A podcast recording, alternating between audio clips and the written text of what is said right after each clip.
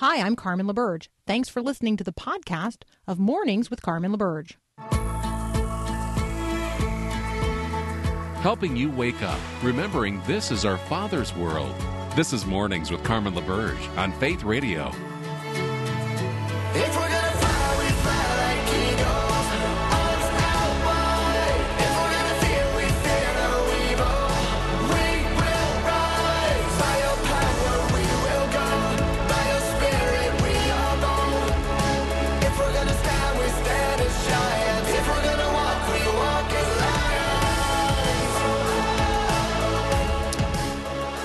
Good morning again. It is hour two of Mornings with Carmen on the Wednesday, the 6th of October. I mean, we're just speeding along through this year.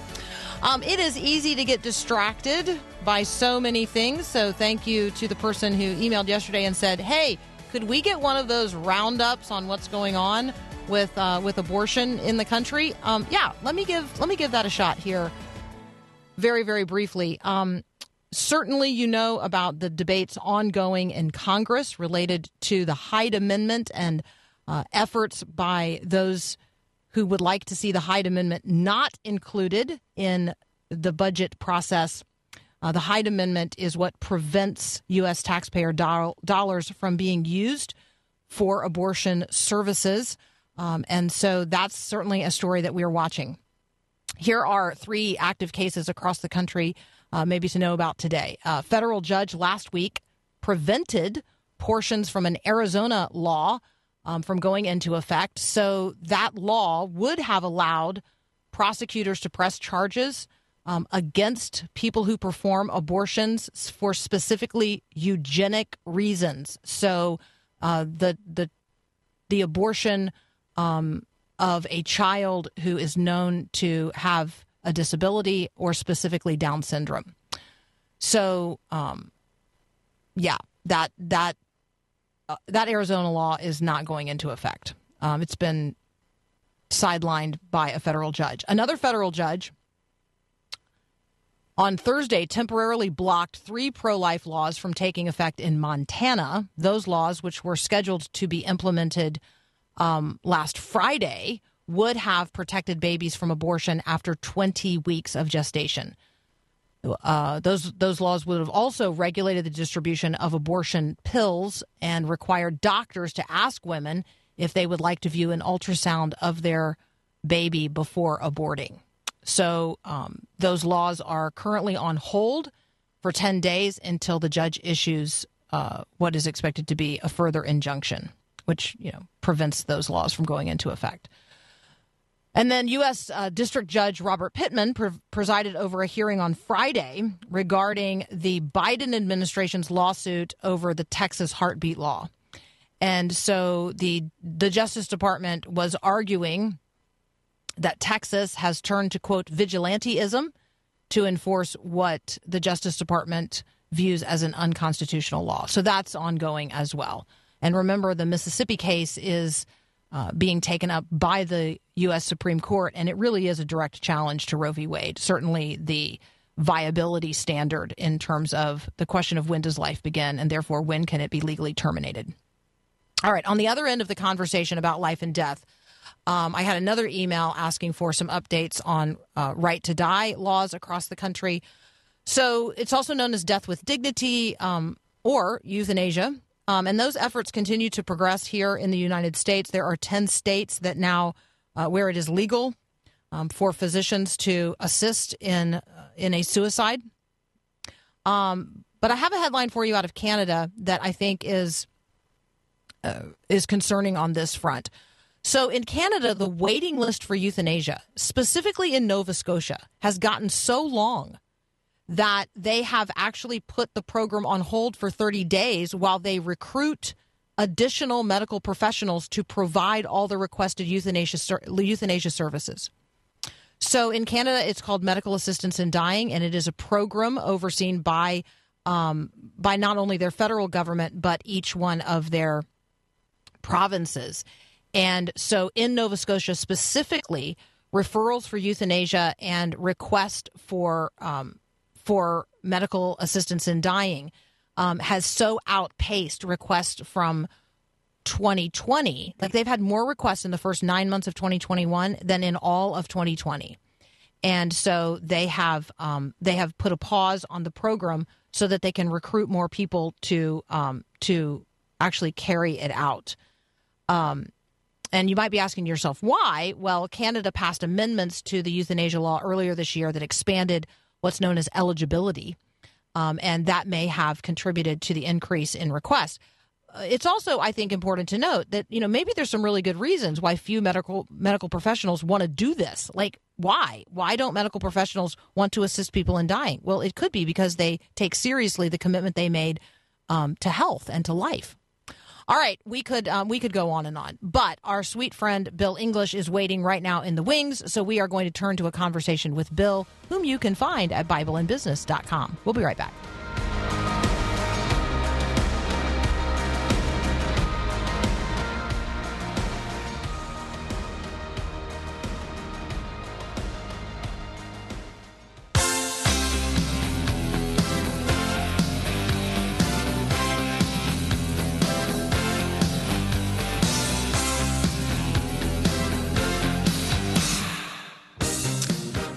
Bill English is here.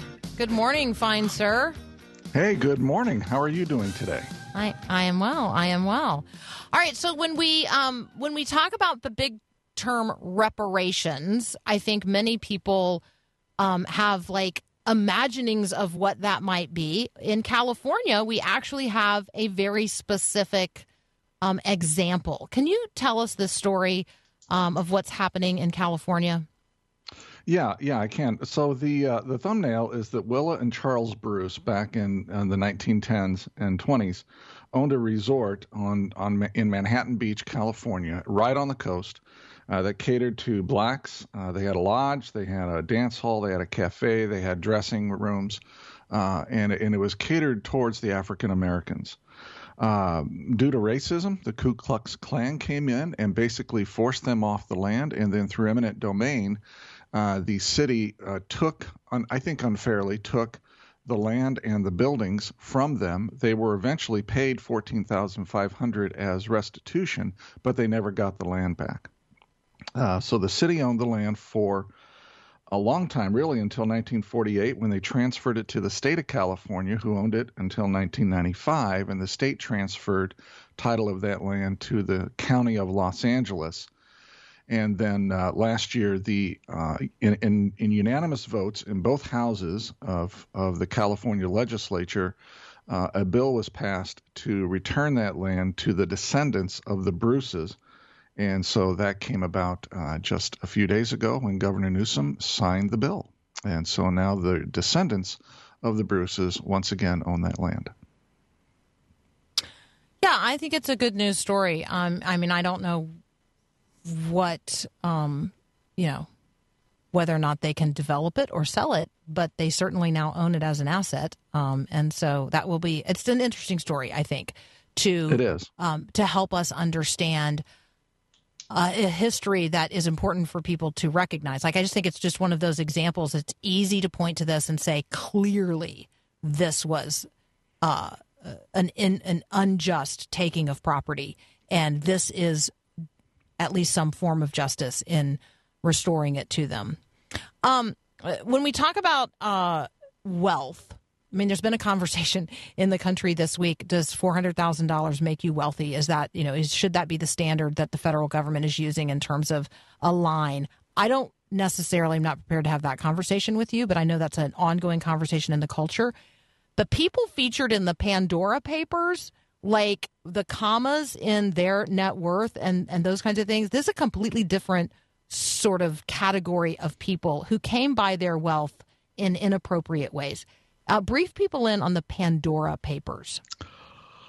Uh, you know what? I didn't prep the Pandora oh. Papers. I'm sorry. Oh. I'm totally no. sorry. I thought we totally were going to do reparations. Okay.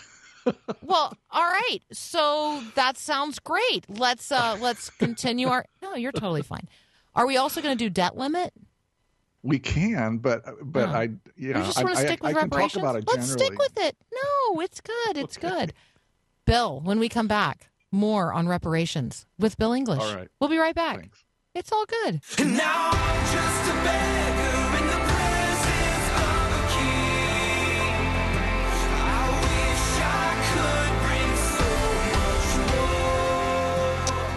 All right, welcome back to Mornings with Carmen, where Carmen has now read her email from Bill English from yesterday and uh, is much more well prepared than she was 30 seconds ago. I'm so sorry, Bill. It's I don't know. all Do you have I'm those days where you get so many emails that you don't read them all? Because I obviously had one of those days yesterday. I receive between two and three hundred emails every day. So, what is your process? Because clearly you can't read and respond. Uh, most of the emails are just meant to loop me in to keep me informed, and so I, I cursorily read them and then I delete them. So I try to keep my inbox below 30 or 20 emails. I do not let emails. So I either file them, I respond to them, uh, or whatever, but I almost always delete them. I clearly need a better system. Okay, so back to our conversation. Oh, back to our conversation about reparations. So let's um let's start with maybe some of your just general observations about reparations. Yeah, so so the Bruce family, this this whole uh, situation is being held up as a model for reparations in the future. And if we could have really clear uh, public ownership of assets that could be returned to descendants, I think in those situations this model might work. But most of the wrongful takings of African American assets uh, in past years are now owned legally, at least, by uh, currently other people, whether they're white or black. They're owned by nonprofit corporations and others. So the Bruce's model isn't going to work very well in most situations. Um, look, let's also remember that uh, for many um, in the African American community, the reparations represent a uh, uh, uh, a justice for the wrong of slavery, but also for wrongs that have been committed since then. Uh, but they're going to assume some kind of a binal, binary racial composition in America where all whites are oppressing all blacks. Um, and, that, and that, that just clearly isn't the case. Uh, for example, in the NFL, uh, where a lot of millionaires are made, uh, 59% of them are African American. In in the in the, the Major League Baseball, uh, 32% of all the players are Hispanic. In the NBA, 73% of all players are African American. There's other places and other other other types of verticals where African Americans have excelled quite well and are doing quite well. And they're they're really while while there might be racism against them, there isn't oppression against them. And I do separate the two. So um, reparations is, as I was reading yesterday and getting ready for the spot today, I I was surprised at how far down the road uh, many um, many are in the African American community for uh, reparations, and frankly, many in America are. For example, there's a, a website called WhereIsMyLand.org, and their stated purpose is to erase the wealth gap between the races, and they want to do that by having African Americans um, register land that was wrongfully taken from their ancestors, and and this this group is going to use legal efforts to get that land restored uh, to uh, to the African American descendants, um, and they're holding up the Bruces, of course, as a as a model. This is something that is uh, going to continue to take hold in America and it is something that is really going to be, I think, racially explosive and divisive in this country if it isn't handled correctly. And so I'll stop there, Carmen, and just see what you know, what kind of comments or thoughts you might have. So I lived for a period of time on um, on Hilton Head Island in South Carolina, and I'm just thinking specifically about like just that one small island, and um, the African American descendants um, of slavery who live there, but they live on land that was then deeded to them and that they have controlled since then. And it is interesting to me. Um, there is a incredible wealth gap between those individuals who have lived generation to generation on that land and other land on Hilton Head that has been bought and sold and bought and sold and bought and sold um, and is quite expensive. I just there's just because a piece of land. this is going to be an interesting conversation, and every single one of these conversations is going to be unique. And I'm not sure that as a nation we're very good at having big, broad conversations about things that are ultimately going to come down to a parcel of land and the laws governing that in a particular city, county, state, and then ultimately nation. It's just not going to be a one size fits all deal. No, no, it can't be. Um, there, there, there's in, in the reading that I was doing yesterday, there was an assumption that if you owned the land, if if if the African Americans had owned the land, you know, from say 1900 to today, that they would all be rich, because they there there was an equation of owning land with having wealth. Um, but only the, the land itself is just a resource. The ability to develop the land and run a successful business is a very, very different thing than simply being an owner of the land. Um, I, I, can point to numerous uh, business owners who have owned land. They've owned buildings and they have messed up their businesses and they were not able to pass it on to the next generations. We also know that only 3% of family owned businesses last to the third generation and less than 1% last to the fourth generation. I have no reason to believe that um, African Americans or Hispanics or any other minority group would be any better at this than Caucasian whites. I don't think that race has much to do with an ability to run a business. I mean, clearly, Willa and Charles Bruce knew how to run a business, and they mm-hmm. were successful at it. And there have been other African Americans who have been very good at running businesses and being very successful. But that doesn't mean their descendants would have been. And so um, this this notion that boy we return the land to the descendants as as a move of justice may make some sense on that level, but then to think okay now their their descendants are going to be taken care of forever that doesn't make sense unless they know how to run businesses. Yeah, so thank you to the person who uh, who just let me know that there's like a sincere effort underway on Hilton Head Island to help. They're called heirs. Uh, keep their land. Um, then the part of that is the development of full, robust family trees. So there you go. I, all kinds of things that you can learn um, about your family, and and you know I will say that for my own family, um, it's only two generations ago that uh, on my mom's side you know, they were tenant farmers. So they owned no land of their own. They were mm-hmm. they were mm-hmm. tenant farmers. They farmed land that they did not own. Do, you know, should they have owned it? They worked it. They're the ones that yeah, you know. Well, so I'm just saying like right uh, do you see do you see the challenge here, right? Like there have been oh, really yeah. poor white Americans who and I recognize as soon as that is out of my mouth that I'm going to get a flurry of uh, privilege uh, assertions of privilege and I recognize that. Um, and so I just I just think these are complex conversations, and we have to be able to have them with an understanding that every single story is ultimately unique. It is. Um, there is this misnomer in America that equity works like employment, and it doesn't. Ownership doesn't work the same as, as employment. When you're employed, you're paid to do a job. When you are an owner, you are responsible to pay for the job. But ownership and equity are compensated very differently than employees. And that piece, and I don't have time to unpack that because I know we're up against the clock here, but that piece is not well understood in America. It's understood within the ownership community and it's understood within the private equity and venture capital communities, uh, and, but it's not well understood uh, among the grassroots. And that's where some of this confusion is going to come from. Okay, we are. You know what we can do the next time we get together? We're just going to do that? a word a word study, and our word study is going to be the word equity because it does not mean in the culture today anything like what it means in the business world. So yeah, let's ha- let's let's do a word study the next time we talk specifically on the topic of equity. Does that sound good? Okay. Yeah, sounds. Because then I'll because then I'll know what we're talking about, which is good. I'm so sorry. you know, Carmen. I'm so sorry. On. Thank you so much. All right, that's Bill English. You can find him at BibleandBusiness.com. You can also find him on Twitter at Bible Business. Thank you, my friend. We'll be right back. You bet.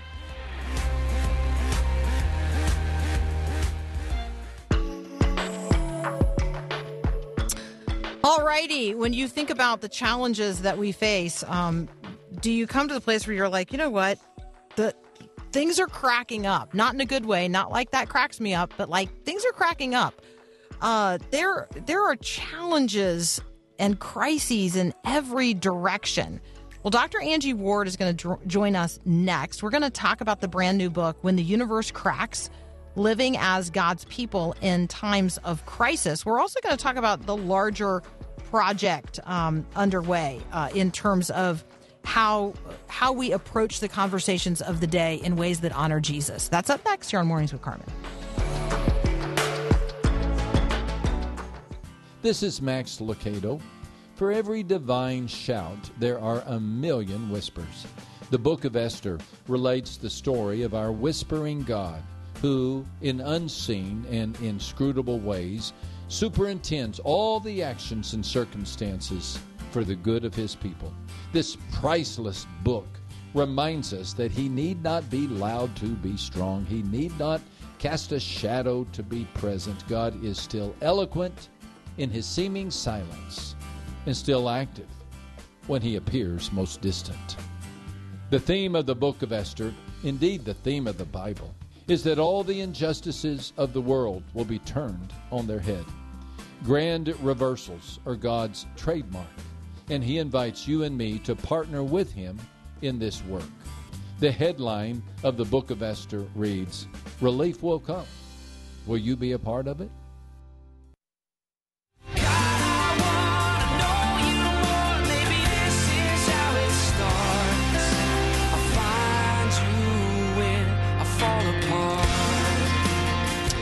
All right, we're going to talk about the challenges that each and every one of us face and the ones we face together as a people in the culture today. Dr. Angie Ward joins us now. The book is When the Universe Cracks Living as God's People in Times of Crisis. Uh, Angie, welcome to Mornings with Carmen. Thank you. So good to be here. So it wouldn't take us very long in a conversation uh, with each other or anyone else to you know, to sort of run through a list or a litany of the challenges or the crises we face today. So, um, it, so I think that you know, getting the gist of what we're doing in this conversation is not hard for people. Um, well, so let's talk about the inspiration for doing this, specifically this book, and then the larger project of Kingdom Conversations. Yeah, sure. So uh, this book was born you know, born out of the pandemic, but but realized uh, the you know editors uh, and and myself as general editor with NavPress realized. Um, you know, we use words like unprecedented, you know, and um, to use like the pandemic, but then there was the political unrest and stuff, and realize this is crisis is nothing new in the history of people of faith, history of the church, and so uh, set about to kind of say, well, let's let's have how can we have a conversation about this not just a here's what you need to you know think or here's a bunch of views um, and so really tried to bring a discipleship perspective in each of the chapters with 10 different contributors looking at different angles of what does it mean to live as god's people in times of crisis yeah, the discipleship perspective, uh, taking note that, you know, crisis is not new, even though yes. this crisis that I'm in or we're experiencing together is new for us right now. Um, and right. so how, how others have, um, recognized and then converted sometimes crisis into not only opportunity, but for real kingdom expansion, even, um, is a part of this conversation. So there's a huge perspective conversation taking place here. Yes, exactly. And uh, yeah, I'm looking at history and scripture and Jesus' example, you know, and, and, even like sociologically, what does crisis do to us as humans? And then where's God in all of this? Yeah, so I like um, I like where you start, and again, we are um, we are talking about the brand new book. It's a part of a larger series. So the larger series is Kingdom Conversations. Um, this is the first book in that series, When the Universe Cracks Living as God's People in Times of Crisis. I like where you start off, which is simply a conversation about what is a crisis. So let's share with our listeners what is a crisis?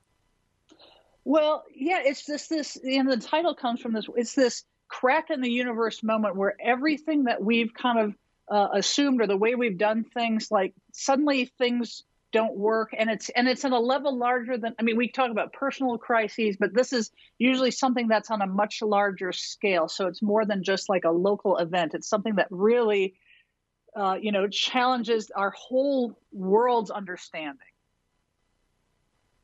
All right. So when we think about um, the upheaval that's what's one of the words that's here in the first chapter just in terms of the defining of a crisis um, I'm thinking there of anything that is unsettling, genuinely disruptive, but but in a way that that kind of tears open the seams of the garment of my life. Like we're talking about things yep. that go beyond um, the the speed bumps. These are um, crises is something that uh, when we use the word upheaval, I think that's a good one. So talk a little bit about that.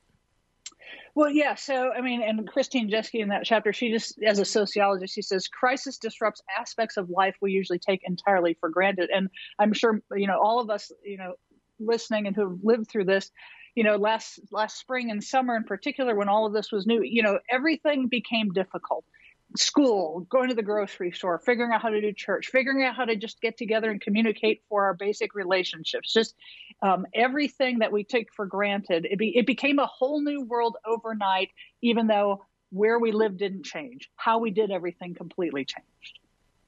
Yeah. And then she goes on to say, and again, we're in, we're just in chapter one. I just thought it was helpful to unpack a little bit about what's going on um, here uh, in the book. Uh, she goes on to talk about crisis being revealing. I, I think it, it, it, does expose us, um, and it exposes a lot of other things as well. So, talk a little bit about crisis being revealing. Yeah, the way a friend put it, and like you said, it exposed. It's like the the, the water line went down and all the rocks were exposed. Or as a, another mm. pastor friend said, all of our unhealth whether that was individual about our own financial situation or relationships, or if that's kind of community or even our larger systems, political and societal, you know, all those different, uh, the unhealth and all of those things was exposed when the water line kind of went down. And so that's how crisis just reveals a lot about who we really are that maybe we can cover when the water is higher. Well, and I think, you know, that could, can cause each and every one of us to just sort of hit the pause button and ask ourselves, okay, what what did the last what has the last couple of years revealed about me, about my relationship with God, about my household, about my work, about my work life balance. I mean like it it reveals a lot of things. And I think that there's an opportunity now for us to pause and converse and reflect on those things. And I, I think the book is very helpful in providing a resource for people to not only sort of come to understand what has happened or what is happening, but also to pause and reflect and maybe even discuss yeah. um, what is happening. Mm-hmm. So, talk about this as a resource that you're really providing for conversation. Yeah, you know what we what we all said in the beginning was uh, we can't wait to get back to normal. We want to get back, you know, and how long till we get back? And you know, even that you said in these last few years, remember when we thought all of this was going to blow over in a couple? You know, it was like a blizzard that would come through and everything would be fine, you know. And so, so there's part of us that longs for a return to normalcy or to move forward, but um, I think, and the you know the contributors in this book really think this is an opportunity, like you said, for us to pause to reflect. It's maybe not a good thing um, for us to just try to snap back to whatever because the nature of crisis is we have been upended and so we we can't even really go back to what can't even go back to what normal was or whatever sense of normalcy so so the book really is trying to be a resource to in each chapter saying okay what does this mean for us individually let's reflect individually let's look at what opportunities and what m- kind of missional moments does this bring for churches and for the people of God, even globally, uh, you know, in our in faith communities. Um, what does this mean with how I interact? How does this change my relationship to the world and to God and to our neighbors? There's a remaking that's possible um, out of crisis. I mean, once things are in upheaval, we do have the opportunity to uh, to influence, um, to make different choices going forward, to rebuild in a different way. Um, and so we're going to talk uh, a little bit following a very brief break. We're going to continue our conversation with Dr. Angie Ward. We're going to talk about how crisis really is also an opportunity. Um, if we're willing to receive it as such. So the book is When the Universe Cracks Living as God's People in Times of Crisis. We'll be right back. It's okay to cry. It's okay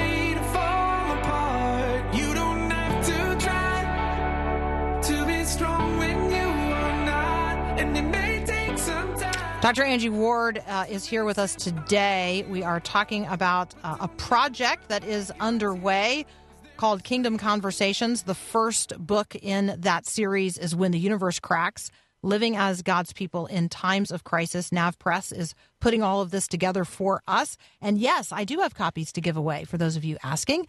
You text the word book to 877 933 2484 to enter the drawing for those.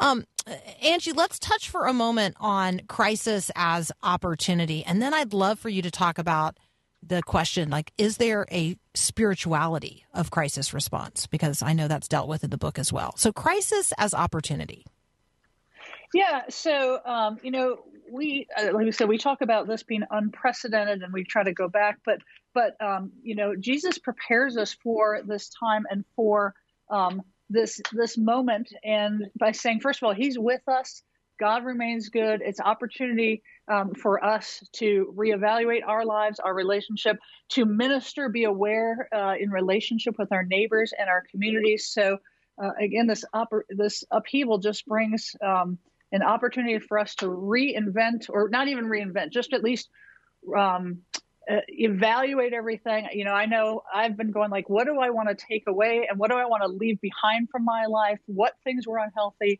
Uh, and then, yeah, so it's just an opportunity for us. It really is a pulling of the rug out from under us. And while we're sitting there, it's a chance to go, wow, okay, now what?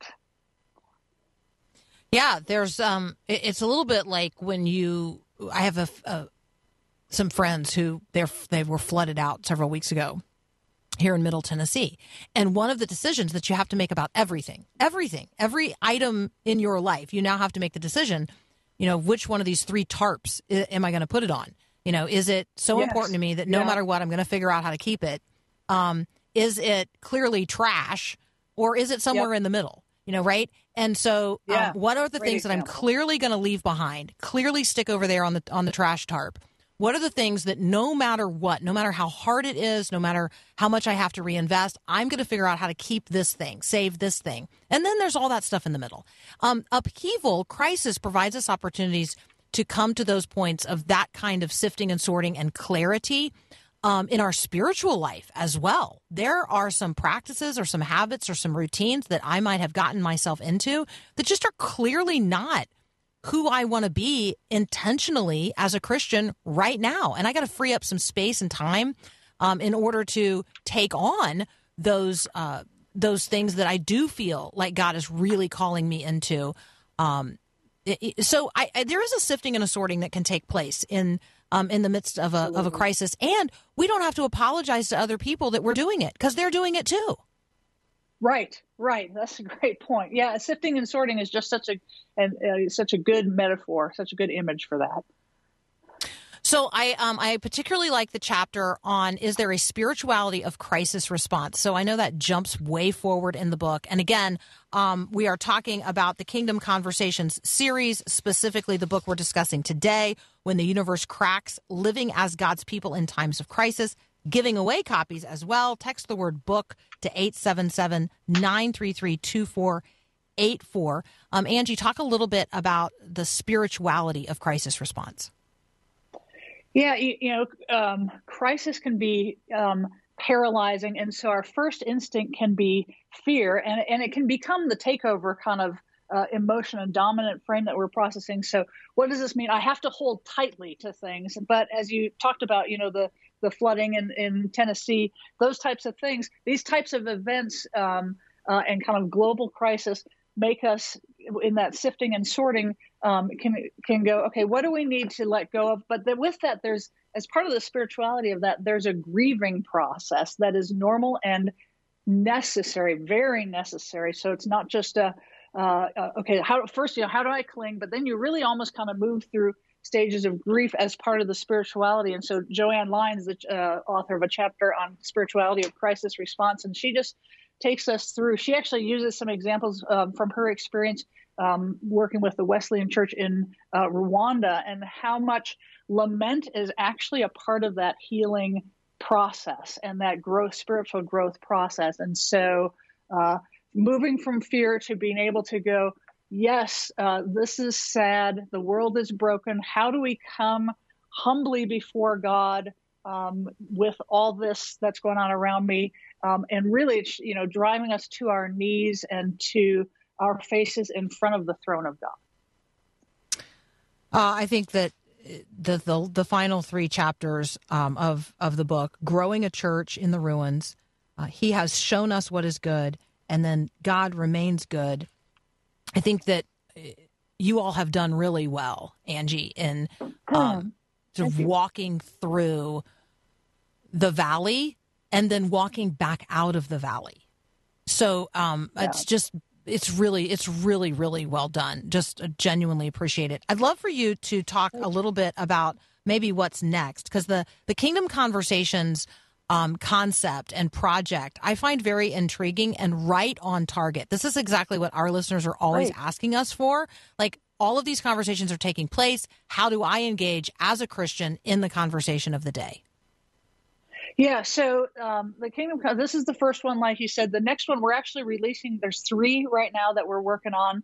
Uh, and so the next one actually is coming out nine, nine months from now, so next summer. And the title of that one is Kingdom and Country Following Jesus in the Land That You Love.